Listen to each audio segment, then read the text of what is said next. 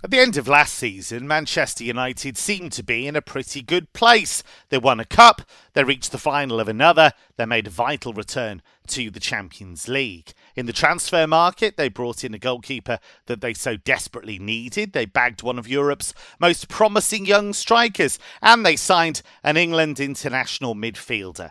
But off the field, there has been controversy and PR disasters, and endless speculation about whether the reviled Glazer family will finally sell up. And on the field, things certainly aren't clicking yet this term. Can the Red Devils get it right? Or are they still too far behind their crosstown rival City to mount a challenge for the Premier League title? I'm Kevin Hatchard, and this is Football Only Bettor.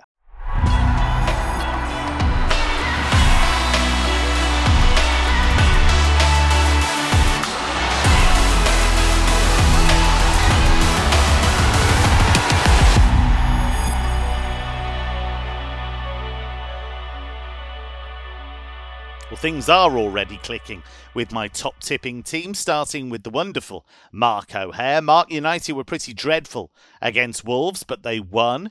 Improved at Spurs, but they lost. They recovered from a poor start last season, to be fair. But where are they right now as they prepare to take on Nottingham Forest? Because certainly in midfield, things don't seem quite right. Yeah, hundred um, percent. Where are they? Difficult to to decipher, to be honest. Um, you know, pre-season, I was wondering whether we were we might have been sleeping a little bit on United. Um, you know, a second season under Ten Hag, um, kind of regardless of the underlying metrics, what he achieved last year on and off the field was incredibly impressive. Um, I thought with the summer, you know, continuing that kind of overhaul, that transition, uh, you know, I forecasted possibly a further improvement this time around. But um, like last year, as you say, it's been a concerning start. Uh, very lucky against Wolves very good in the first half against Spurs, and very much outplayed and outthought by Tottenham in the second half. And you know, last season I guess there was a bit of wriggle room because it being Ten Hag's first season. Uh, there was always going to be a few growing pains, but few excuses this time around, really. And I think the most alarming aspect is the the team doesn't be, seem to be functioning right now at all. Um, only Bournemouth have allowed more shots than Man United after the first two weeks. They've allowed over two non-penalty expected goals in both games, and both matches have come against clubs under new management. Really, so you know, there's not a huge amount you can kind of uh, allow for United um, in that sense. Uh, I feel a bit sorry for Casemiro. I know he's only 31, but he's got a lot of miles on the clock, and I, I, hope we don't start to see the decline that we saw in Fabinho. But um, he's not been helped by the structure of that team, uh, nor has Mason. He's got a lot of ground to cover, hasn't he? To be fair, yeah. Well, I think you've got two players effectively having to kind of Uh, Casemiro is uh, effectively in his in his rightful position, but I think Mason Mount is is better when he's playing more advanced, and you're, you're trying to crowbar him in there alongside Casemiro and Bruno. And Bruno wants to play in that attacking role, which he's very good at. You also got two wingers and Rashford as well to try and include, and it's it's just looking very unbalanced at the minute. They're looking very vulnerable to counters the pressing in midfield has put them under pressure. If I was Christian Eriksen, I'd feel incredibly aggrieved not to be able to yeah. kind of claim his place from last season at least. And he'll get his chance now with Mount injured. Uh, so perhaps we will see a better balanced United, a more composed performance. But they still have that concern over the striking position. Uh, Rashford doesn't look comfortable leading the line. But uh, I guess Forest and their horrendous road record should give them an opportunity at Old Trafford this weekend, Forest have only earned one point in 11 trips to top half teams since promotion, just scoring five goals in that sample. We know all about United's home defensive record under Ten Hag in the Premier League as well. So, um, yeah, it's a game uh, I'm intrigued to kind of see how it unfolds, just because I think Forest have been probably better uh, than we anticipated away at Arsenal. I know it was week one, but even still. Um, and against Sheffield United, they were the better team, but they did look a bit jittery at times too. Um, they put so much pressure to to win their home games because of their away record, and you know they've been treating away matches almost like a free hit, really. And I think they need to try and find their own sort of balance between those um, kind of ups and downs between city ground performances and, and away from home. So, you know, I, I, need to see Ryan Yates in that midfield as well to add a bit more bite if he's available. That would be a, a big plus. But um, they've had their own issues, Forest, with injuries, and uh, a lot of players have missed a lot of pre-season too. So, um, I don't think we're going to see the best of them. Uh, and in fairness to Steve Cooper as well, that the goals that they have conceded so far, two have been brilliant strikes from outside the penalty box, and one has been a brilliant assist as well. So, you know, I think there is probably promise in, in Forest. Uh, I think uh, United will look at this match as a, as a must win, but um, I haven't got a main selection. But just having a sort of nose around the Betfair, Betfair markets, the, the price that stood out to me was actually Raphaël Varane just to have a shot in this match. He's had two or more shots in both of his opening matches. He's got one on target in both games already. He's 10 to 11 just to have a shot in this game which I think is quite nice. Obviously, if United do dominate territory, they should force plenty of corners and set pieces, give him an opportunity. But he's three to one to have a shot on target as well, which is a a big price considering it's landed in the first two weeks, and he does seem to be a target from those dead ball situations. So um, that would be my angle uh, for Ant to have a shot at ten to eleven. Trader, tipster, and runner up in last year's KerPlunk World Series, Emmet O'Keeffe, is with us once again. Emmet Forest do look a lot more settled nowadays. It wouldn't be hard after they signed 9 million players last summer. But if they are going to step forward, you get the sense that that away form does have to improve a bit. We, we saw a few decent performances on the road towards the end of last season, but they've got to find something more sustained because you do tend to find, don't you, if teams are just solely relying on the home form, that leaves them in a bit of jeopardy. Definitely, I, I, I kind of I do agree that they have that they've shown I think signs that they've kind of cr- not quite cracked the hoodoo in terms of playing away from home, but they are more of a threat. Uh, they are more of a goal through away from home than they than they have been, and that's I think primarily down to the emergence of um, Taiwo Taiwo Awoniyi finding his best form. Forest have actually scored seven goals in their last five away matches, going back to last season, the league, and that includes trips to trips to Anfield Stamford, Stamford Bridge and the Emirates. And listeners might remember if they watched the game at Arsenal, the opening game of the season, Brennan Johnson missed a bit of a sitter as well. Like so, they yeah. kind of, I think, I, I think as well just from even just take, taking that out, looking at the, looking at the players on, on the, I, I, think Johnson and Gibbs White are two of the most promising British young attacking attacking players. You're seeing what the kind of transfer fees are being moved for Brennan Johnson. I'd say for, Forest probably won't sell given the kind of the the proximity to the end of the window and the difficulty they'd have in getting a replacement. But I think I think Morgan Gibbs White could potentially be a player that's playing for uh, playing playing for one of the biggest clubs in England in a couple of years. Thought he was absolutely outstanding in the England 21s, and some of his underlying numbers last season are, are, are really terrific. He's great technique. Did Wolves miss a massive trick there, Emmet? Do you think? It, absolutely, it looks like it. I think they they, they they didn't they didn't they didn't. It's an incorrect evaluation. it's not quite in the kind of Chelsea kind of Mourinho um, uh, kind of bombing out De Bruyne, De Bruyne, Salah, De Bruyne and Salah. But I, I, think I think it's he, they've they've cost the club massively. If you as well, if you put Morgan Gibbs White into that Wolves team, like you'd be way more confident in that that that, that, that they'd be they'd be staying up this season. And if you had him and Nunes in the same midfield, now you, now you really have something. Whereas like I think I think Forest, yeah, for all their mistakes they made last summer, I think they found an absolute gem in Gibbs White. Watching him last year in a couple of games they played against United, he gave Casemiro one of the hardest games he had all season. So I I think they're, they're a live goal threat. Even I, am very familiar with uh, Anthony Elanga as a Man United fan, and I don't think he's a superstar. But getting him for 15 million looks looks pretty fair to me. Like he's a good, he's a very good impact player. He's a great, he's a, he's a good man for pressing. I just think like, he's in for 15 million, I think I'd be surprised if he didn't give them a little bit of surplus value on that. Um, I think I think I, I, I, kind of I respected that, and as you said, the kind of lack of turnover last summer, Forest Forest should benefit from, for all the kind of and for all the re, kind of the reasons Mark outlined, I think United are a pretty vulnerable favourite.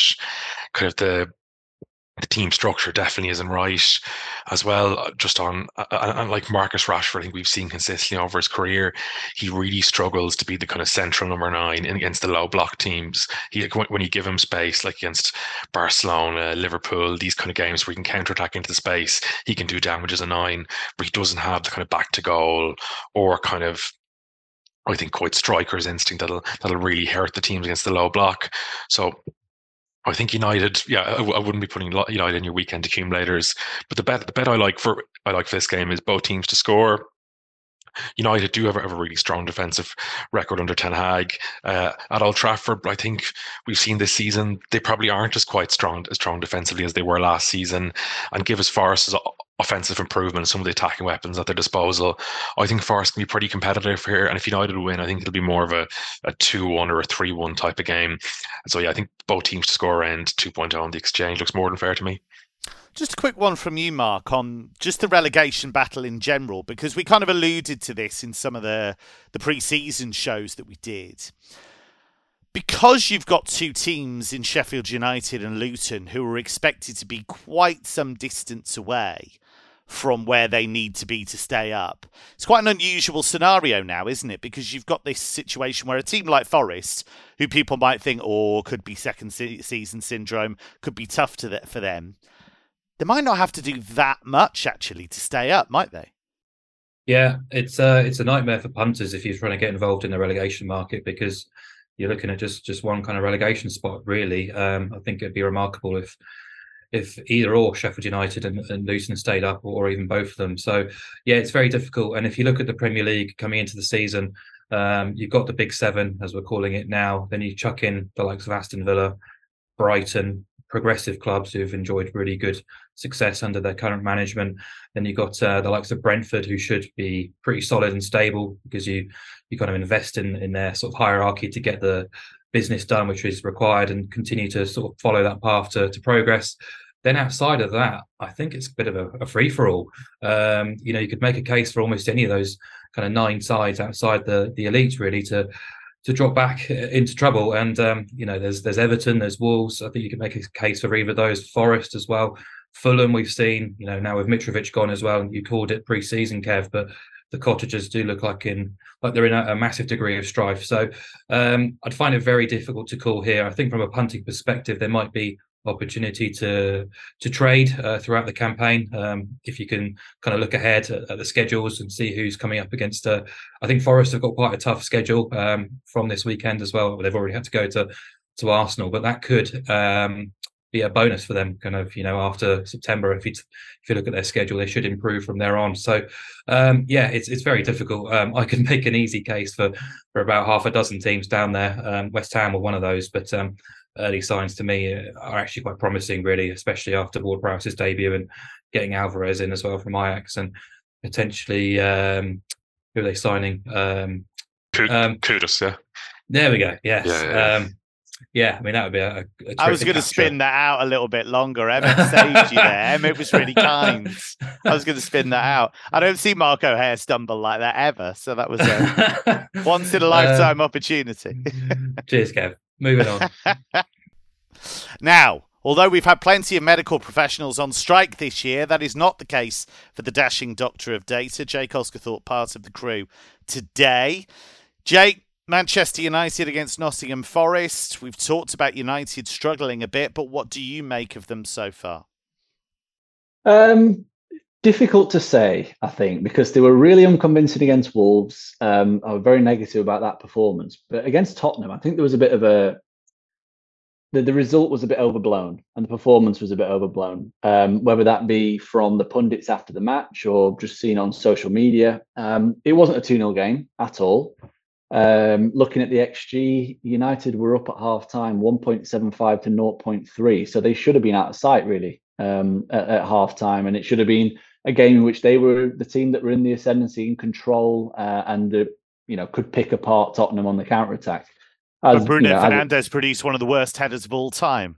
Basically, yeah, yeah, he needs to work on his heading. Um, but yeah, effectively, that was it. It was it was down to finishing. It, I think in that game, given which the way in which both teams set up, the first goal was always going to be crucial because they both like to play a high press and you know transition very quickly through the lines. And if you give the space that's afforded in counter attacks, then um, either team, whoever took the lead, was always going to um, probably kick on and win. I think the concerning part was the fact that United didn't really have any answers when they went behind. Like, you know, whether that would be from the substitutes that came on or just from the tactical switches that were made, they didn't really do anything after going behind, um, which would be my only concern. But I do think that was a little bit, you know, of an overblown result. You know, you're talking about after the game, pundits saying that they're, you know, the new Tottenham. I mean, I thought it was a bit, bit harsh. I mean, you know, we know Spurs aren't great, and you know, over the last few years they have been um, a little bit flaky playing against the better teams, but generally that was a decent enough performance by United for the most part. Um, bit much calmer waters this week, shall we say? Um, especially being back at home. You know they've won 16 of 20 home games under Ten Hag, which is phenomenal, really. Um, only one defeat again in that time, which was actually first against Brighton. Uh, and Forest have won just one of 20 away games since promotion to the Premier League. Just one. That's it. Just one um, which I think is quite remarkable in itself. Lost 14 in that time as well. And uh, yeah, they played four times last season, didn't they? four what four wins to nil for Manchester United, very comfortable. Um, but I just thought it was interesting look at United's underlying numbers at home because not only were the results good, but the actual performances were really impressive. Um, plus 1.31 expected goal difference per game is what they averaged at Old Trafford last season. They they won eight of ten at home to bottom half teams. Six of those eight were to nil, and six of those eight covered the minus one and a half handicap, which is actually my bet in this game is United to win with a minus one and a half handicap, uh, around 1.95 on the exchange. Partly down to the fact I think that Man United's struggles have kind of been a bit overblown, uh, particularly in attack. They generated 1.9 xG against Wolves, two and a half in the end against Tottenham. So they are creating chances. Um, it's just about putting the ball in the net, and I think they'll get more chances in this game and more opportunities to do that. And then the other end, you've got Forest who can't create anything at the moment, particularly away from home. 0.8 xG per game is what they've averaged away from home since uh, promotion. And last season, they lost nine of 10 against the top half, and seven of those nine, they actually covered this handicap. So they were beaten by two goals or more, and seven of those nine when playing better sides. So I'm more than happy to back United to get back on track with a, a fairly comfortable home win. Um, you know, the, the, reports are that Rasmus Højlund will be in the squad for this game. Um, that's what I've seen recently. Whether he'll feature at all, I'm not too sure. But um, you know, be really fascinated to see how he kind of what, what he can bring to this United team because it does look as though they're missing a bit of a focal point. Well, if you do decide to just go for United to win that game, then you could take advantage of our new 90 minute payout feature. When you bet on the results of a match, you can still win even if there's injury time drama. If the clock hits 90 minutes and you've got the right result as it stands, your bet wins when the match ticks into injury time. There's a useful FAQ section on our website, betting.betfair.com. T's and C's in the description, 18 plus. See gambleaware.org. Brentford have taken four points from their first two games. The loss of Ivan Toney doesn't seem to have affected them too negatively. And Emmet, the Bees face their London rivals Crystal Palace this weekend. I thought Palace huffed and puffed a bit against Arsenal, truth be told. Maybe they should have had a penalty, maybe not. But Arsenal probably were the better team over the 90 definitely. I think it's kind of it's, it's just it's just it's to me it came down to if Michael Olise doesn't play, they just don't have enough punch up top against the better sides. Like you're talking about Jordan Ayew and kind of Schlupp and these kind of guys. They're kind of they're decent, honest kind of triers, like but not really the top end quality. Like whereas if you've a front three of uh, if you've kind of Eze, Olise, and Edouard in attack, then that's kind of more of a more of a kind of a team that's pushing towards mid-table, and that's what I think like their team with Lerman Doucouré in the midfield, they don't necessarily have that much kind of forward passing from from that they're relying on the kind of centre half given that forward passing.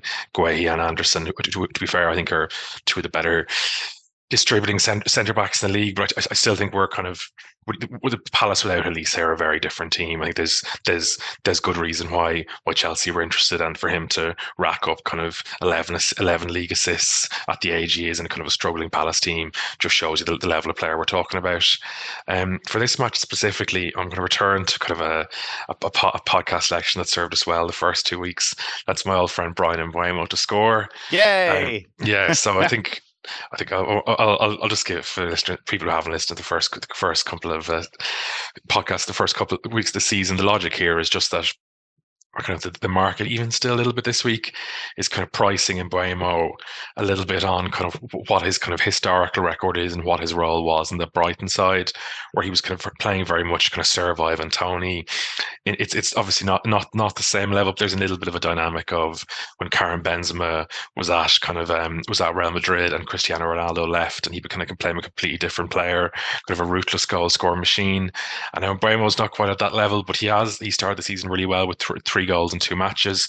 But listeners might be thinking, ah, but he's had two penalties. But he's actually had, only again, small sample size, but he's had the best non-penalty expected goals in the Premier League. So it's, it's not just the penalties. He's getting he's getting the chances as well.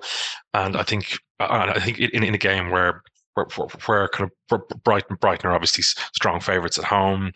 I, I, was I was expecting the kind of I was expecting him to be kind of shorter than kind of the kind of 3.0 we can get. So yeah, if you can get him 3.0 or the above in the exchange, I think that that looks that's more than fair to me. I think he's he looks like uh, he's actually one of the most informed players in the Premier League, and the way he's playing in Brentford playing, you know, he's going to get at least a few chances. Jake, what's the angle here for you?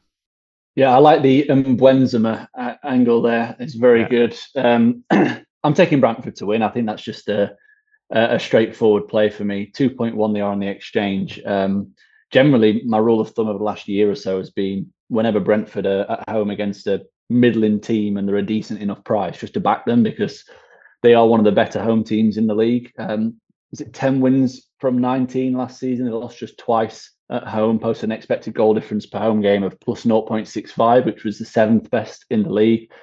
Kind of highlights their elite levels. And yeah, uh, Crystal Palace beat Sheffield United, but I have a feeling that everyone will beat Sheffield United at some point this season. Um, not reading too much into that. And know, there's a lot of talk, and there was a graphic on Monday Night Football actually about Crystal Palace's um, almost re-revolution under Roy, and I just wanted to kind of put a bit of a dampener on that and throw some water on that fire because you know they've played 12 games now under Roy Hodgson since he came back to the club. Only three have come against teams in the top half, just three. Uh, that is Arsenal, they played on Monday, Fulham, who barely scraped to the top half last season and were massive overperformers, and Tottenham, who again were really poor last season, especially at the back end under Ryan Mason. So, you know, the fact that they've played only 12 games against a small sample size, but nine of them have been against teams that finish in the bottom half is and and Sheffield United, who we expect to finish in the bottom half. That for me is a massive like you know red flag as to let's not jump on the on the bandwagon just yet of Crystal Palace. And they were um, safe for the last few of those games as well, so they didn't really play under much pressure. Exactly, yeah. Um, well, you could argue they were safe for pretty much six of those games because they only needed a couple of wins against rivals and they kind of pulled themselves clear. Um, and yeah, you know, the, the kind of the narrative of the creating more chances and scoring more goals is all well and good, but they have played a very easy schedule.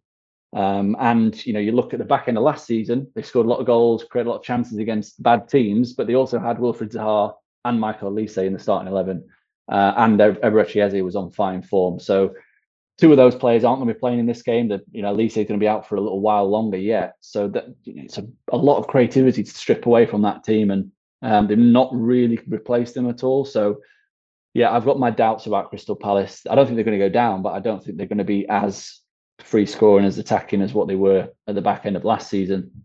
And that was kind of the case on Monday Night Football. You know, generally, many people were expecting them to cause Arsenal a few problems, but the XG before the Tomiyasu red card was 2.2 to 0.3. Like it couldn't have been any more one-sided if they tried. Um, and then obviously they cut they you know the red card made Arsenal sit deeper and Crystal Palace come on and create a couple of chances. But that would have been a proper smash and grab. Um, and away from home under Roy Hodgson, two wins, two losses and a draw. But interestingly, the two wins came against two teams that were relegated.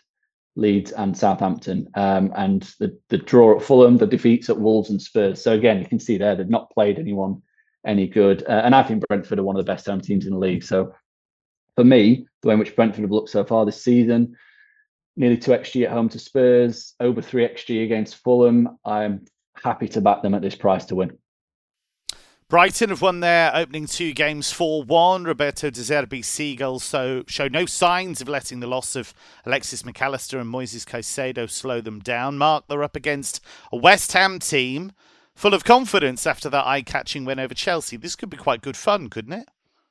Yeah, really looking forward to this game. I think it's got the potential to be really good fun. Um, you know, Brighton two from two. I think they've benefited from playing two teams who maybe aren't completely ready for the, the Premier League challenge ahead. Um, uh, but they've been clinical, they've been ruthless as well. Um, after only two games, they've had six different players scoring goals. Three different players have had two or more assists. Seven different players have taken three or more shots.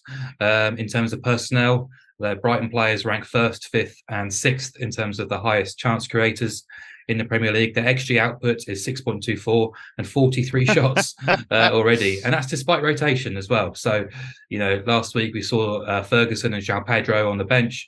Uh, the new signing as well, who scored uh, on week one, was on the bench.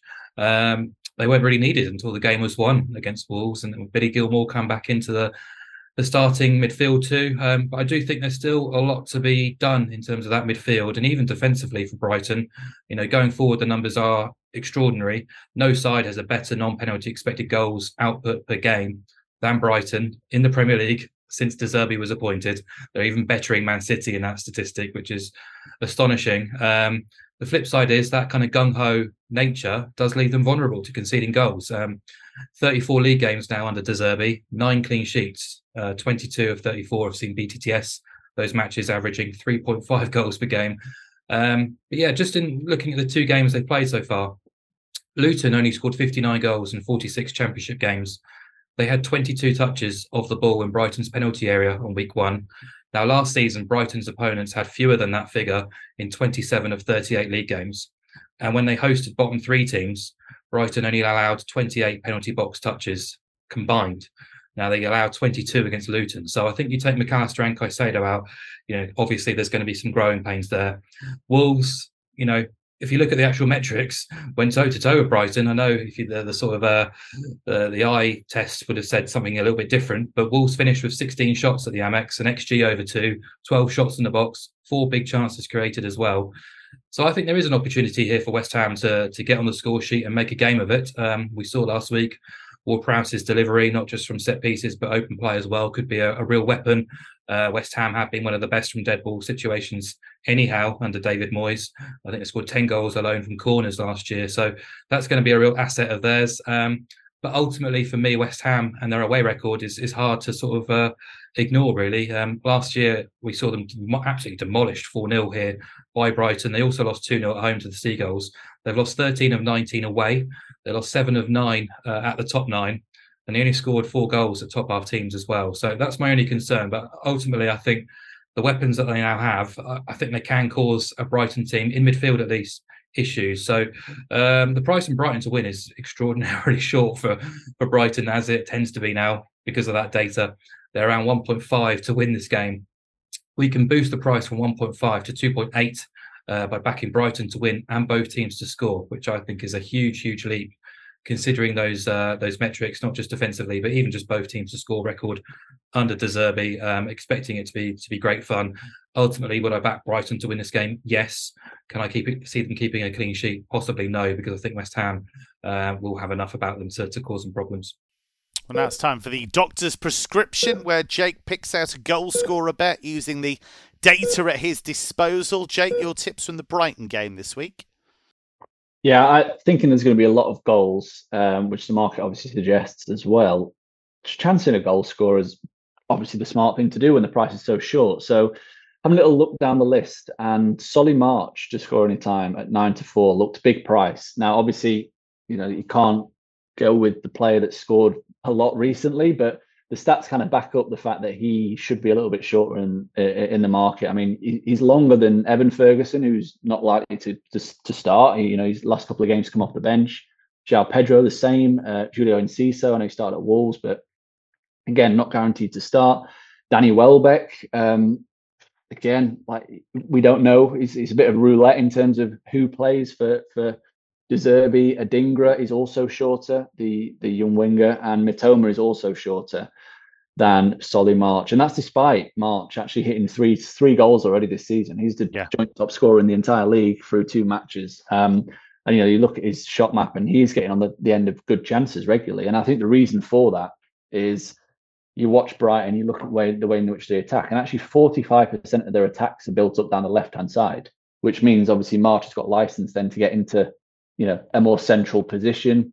Maybe you've got an overlapping fullback to kind of cover that width if the ball is switched. And it just means he's finding himself in the box more regularly. And he's had eight shots this season so far. Five of his shots have come with inside 12 yards, and three of those have been big chances. So, you know, the big chance we generally go around a, an XG of 0.35 or greater. So he's had three big chances in two matches so far this season. Last season, he had nine big chances across the entirety of the campaign. So you can see already that he's starting to find himself into, you know, better scoring positions more regularly. Um, and I just thought the price looked wrong um, compared to some of his his teammates. Either we're not sure if they're going to start, or their underlying data is not as strong as what his is through the opening couple of matches. And like I said, most of the attacks coming down the left hand side. So Mitoma has only had two shots this season. He has scored. He scored that ridiculous goal against Wolves, where yeah, brilliant you know, Estupiñán got an assist for passing it sideways to his mate and Mitoma doing the rest. Um, but yeah, he's only had two shots so far this season um, because he's been providing assists and and you know crosses and trying to set up teammates as opposed to scoring the goals. Whereas March is the opposite at the minute. Not a lot of the build-up plays going down the right hand side; it's all going down the left, which means he has license to get into scoring positions. So nine to four looked big in a game that I think is going to see a lot of goals.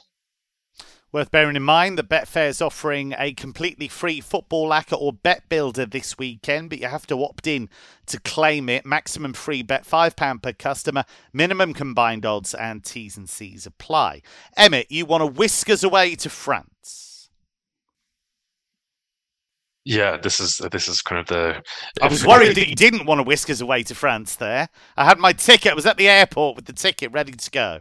Yeah, no, no. So I think you'd need um, you need quite a big budget to to do kind of an away day in Monaco. Having been uh, having been to Monte Carlo before, it's uh, you, you, you kind of go there with a big fortune and, and, and come back with a small fortune, one of those kind of places. And um, yeah, so but I think specifically here, Monaco are, are kind of away to Nantes. And I think I think so far this season, the signs are that Monaco are actually one of the best teams in Liga and under Adi Hutter. They've been really impressive so far, kind of scoring seven goals in their first two matches with kind of strong XG totals to back that up. They looked to have made, made, some kind of decent signings, and they kind of and I would say got fairly decent prices for the players they've sold from Chelsea, like Axel Axel Disasi this season for for for, for 45 million, being kind of a, being kind of a prime example it's as like they're kind of they look like a team that at least be kind of a, a really solid kind of top four contender and they're playing Nantes who look like absolute dead certs for relegation trouble. It's kind of they've been they, have really they, not been well beaten in, in, their opening two matches. They were away to Lille, and they only kind of came into the game once Lille had a red card with kind of 15 minutes to go. They were battered at home by Toulouse, who themselves who themselves aren't are, are, kind of a more more of a mid-table level side. And I just feel the market probably hasn't qu- quite caught up to how good Monaco are and how bad probably Nantes are. And, and I think at the moment we can get Monaco to win at just over 1.8. I think in a few weeks' time we would probably get a shorter price once once once the market kind of picks up on Monaco being much improved and kind of not being probably one of the worst teams in the league.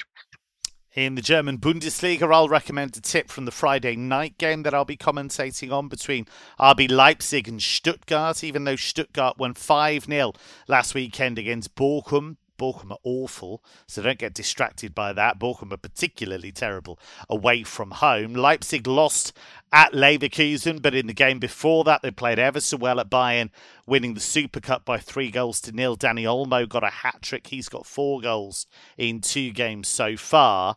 Leipzig have played Stuttgart 10 times in the Bundesliga. They've never lost, they've never even trailed, and they've won their last four home matches overall in Germany's top flight. So I'm going to go for Leipzig to win and over two and a half goals on the bet builder on the sportsbook at evens.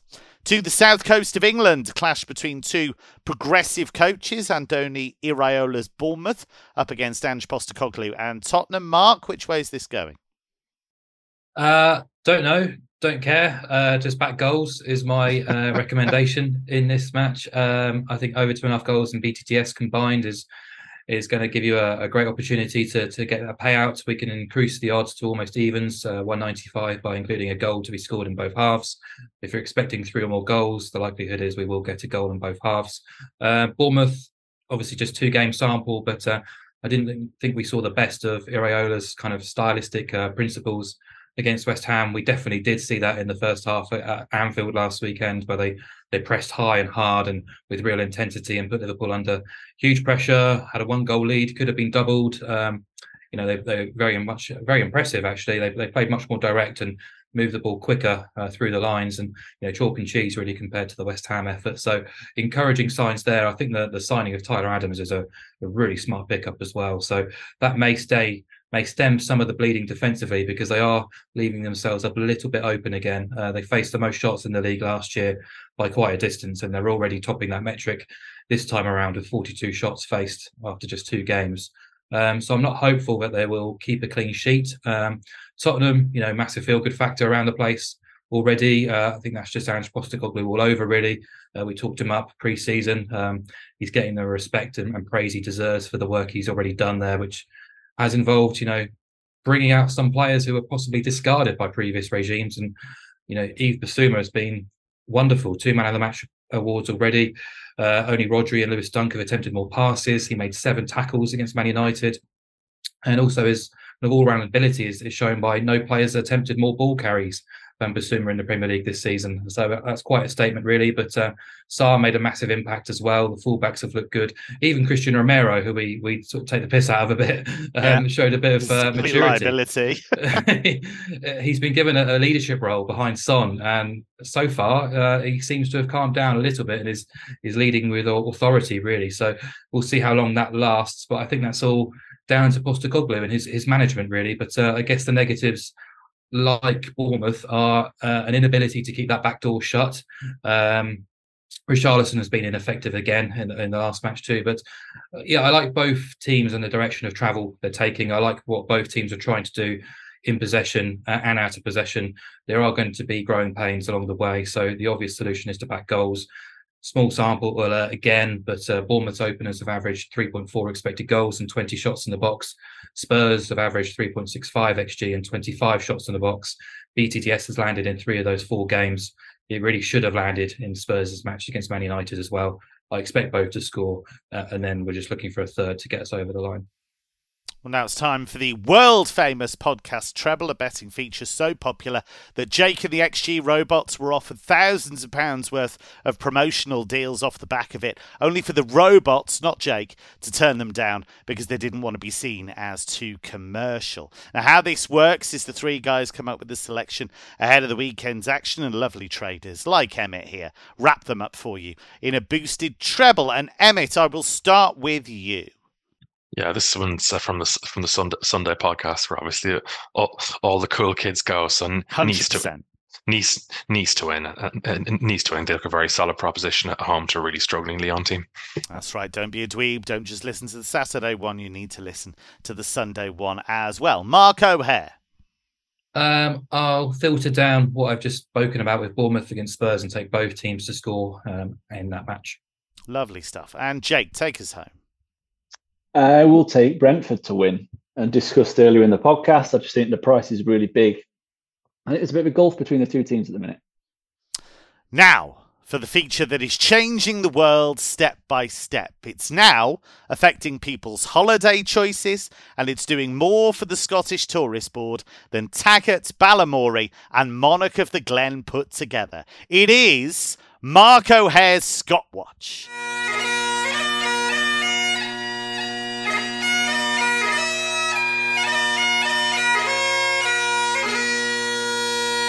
Oh, aye. It's Scott Watch. Mark, take it away. Cheers, Kev. Yeah, great to hear a, listener went to see uh, the Kelpies uh, when he when he was up and around Falkirk uh, recently. Sent us a, a, nice picture of the Kelpies. Um, so they're extraordinary, by the way. I, I looked at that picture. I was I was gobsmacked. Just explain to our listeners again what they are. Just two enormous sculptures of, of a horse's head, basically. Uh, is that is that fair? Yes, they were utterly remarkable. Yes, wonderful. Carry on. Um, yeah, so um, Scott Watch, nice winner last week with Queen's Park getting the job done away at Arbroath. Uh, we're going to go to Scotland's League One this week. Uh, Hamilton are hosting Montrose. Uh, Hamilton were relegated to this level last year, but they've made a really strong start. Three wins from three, including three clean sheets. Um, if you look at the numbers too, averaging 16 shots, conceding just six. Uh, the shots on target data is even more impressive. They're averaging almost nine per game and allowing less than one. Um, small samples, obviously, but uh, you know when you're dominating matches in the manner they are, as well as the corner count as well, I should add, um, they're probably too good for this level. So I fancy them to get the job done against Montrose, who have lost two of their opening three. They lost nine of 18 away days last year. And what's quite interesting here is uh, two of those three games they've lost this season have come against opponents that have been beaten by Hamilton and beaten quite comfortably too. So Montrose lost 2 0 at home to Kelty and 3 0 at home to Cove. Hamilton beat Kelty 2 0 away and beat Cove 1 0 at home. Uh, Montrose are already second bottom for shot ratio, uh, allowing over 15 attempts per game as well. So happy to oppose them. The price is already short enough. So just include over one and a half goals. You're backing Hamilton to win by any scoreline that's not 1 0, and you get paid out at 1.9, which I think is is nice enough. Uh, Culture Corner, Hamilton Academical come under the focus. Uh, that name derives from their formation and their foundations back in 1874. they were a school team, uh, the origin of the name, basically, Hamilton Academy. And to this day, they remain the only professional club in British football to have originated from a school team. So I think that's quite a cool little factoid oh, for you. Wow. The only one in the whole of Britain. Yeah, professional team to, to emerge from a, a school Wow. team. So yeah, um, I couldn't find anything to get too excited about with with Hamilton, the town. It's not too far from Oh, Glasgow. no. but, um, the tourist board will be absolutely furious. yeah, but uh, if you're in the area, check out the football club. They've never won a major trophy. Um, they have finished runners up in the Scottish Cup twice. Uh, but the the story that kind of grabbed my attention was um, Hamilton, the football club. You might remember this. Uh, they fell victim to basically an elaborate phishing fraud uh, back in 2017. Uh, that's phishing with a PH. yes, I was Um, they going to say. they, they lost around 1 million uh, of their savings to this fraud. Uh, it had quite a disastrous effect actually on, on the club. They were playing in the Premiership at the time, operating on the lowest budget and had the lowest average attendance in the league. So quite kind of sad when you read up about it. And the, the directors had to try and plug the gap themselves, but weren't really able to cover all the losses. Uh, they only managed to get about £150,000 back. Uh, they even threatened to sue the bank, the RBS, on the back of it. Basically, they they'd received a call from a, a guy purporting to be from the bank who told them to move funds urgently because of a security risk, and the fraudster was then able to kind of direct those payments into his own account. And um, the club were completely convinced and hoodwinked by the scammer. Um, they paid out almost a million pounds in well over 20 transactions over a 24 hour period before they kind of realized that this might be something sus- suspicious. Um, so yeah, they weren't able to recover kind of anywhere near the, the full amount, and people are sort of suggesting that that was the start of their demise. Really, they were a Premiership club back then, and they've since suffered uh, back-to-back uh, relegations. Uh, not back-to-back, I should say. They've they at least uh, have suffered two relegations in that time. But uh, it looks like Did things are starting to turn McCarthy the and corner. McArthur at one stage? They did, yes, Yes. yes, yes. They Uh, would have made quite a bit few- of cash off that, I think. yeah, maybe. yeah, uh, quite a few actual former football footballers came through the, the Hamilton ranks as well. But uh, yeah, backing them this weekend. So there's Hamilton Academical.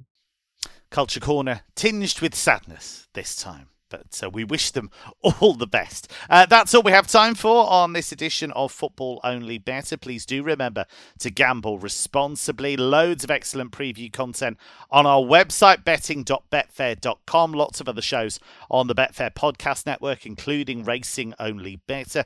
By the way, our shows here on Football Only Bettor have been put onto the new Betfair YouTube channel for non racing content. Make sure you like and subscribe that new channel. The link is in the description. Make sure you check out the Sunday show as well. We'll have plenty of tips for you on that from Emmet, from Mark, from Jake, and from me. It's goodbye for now.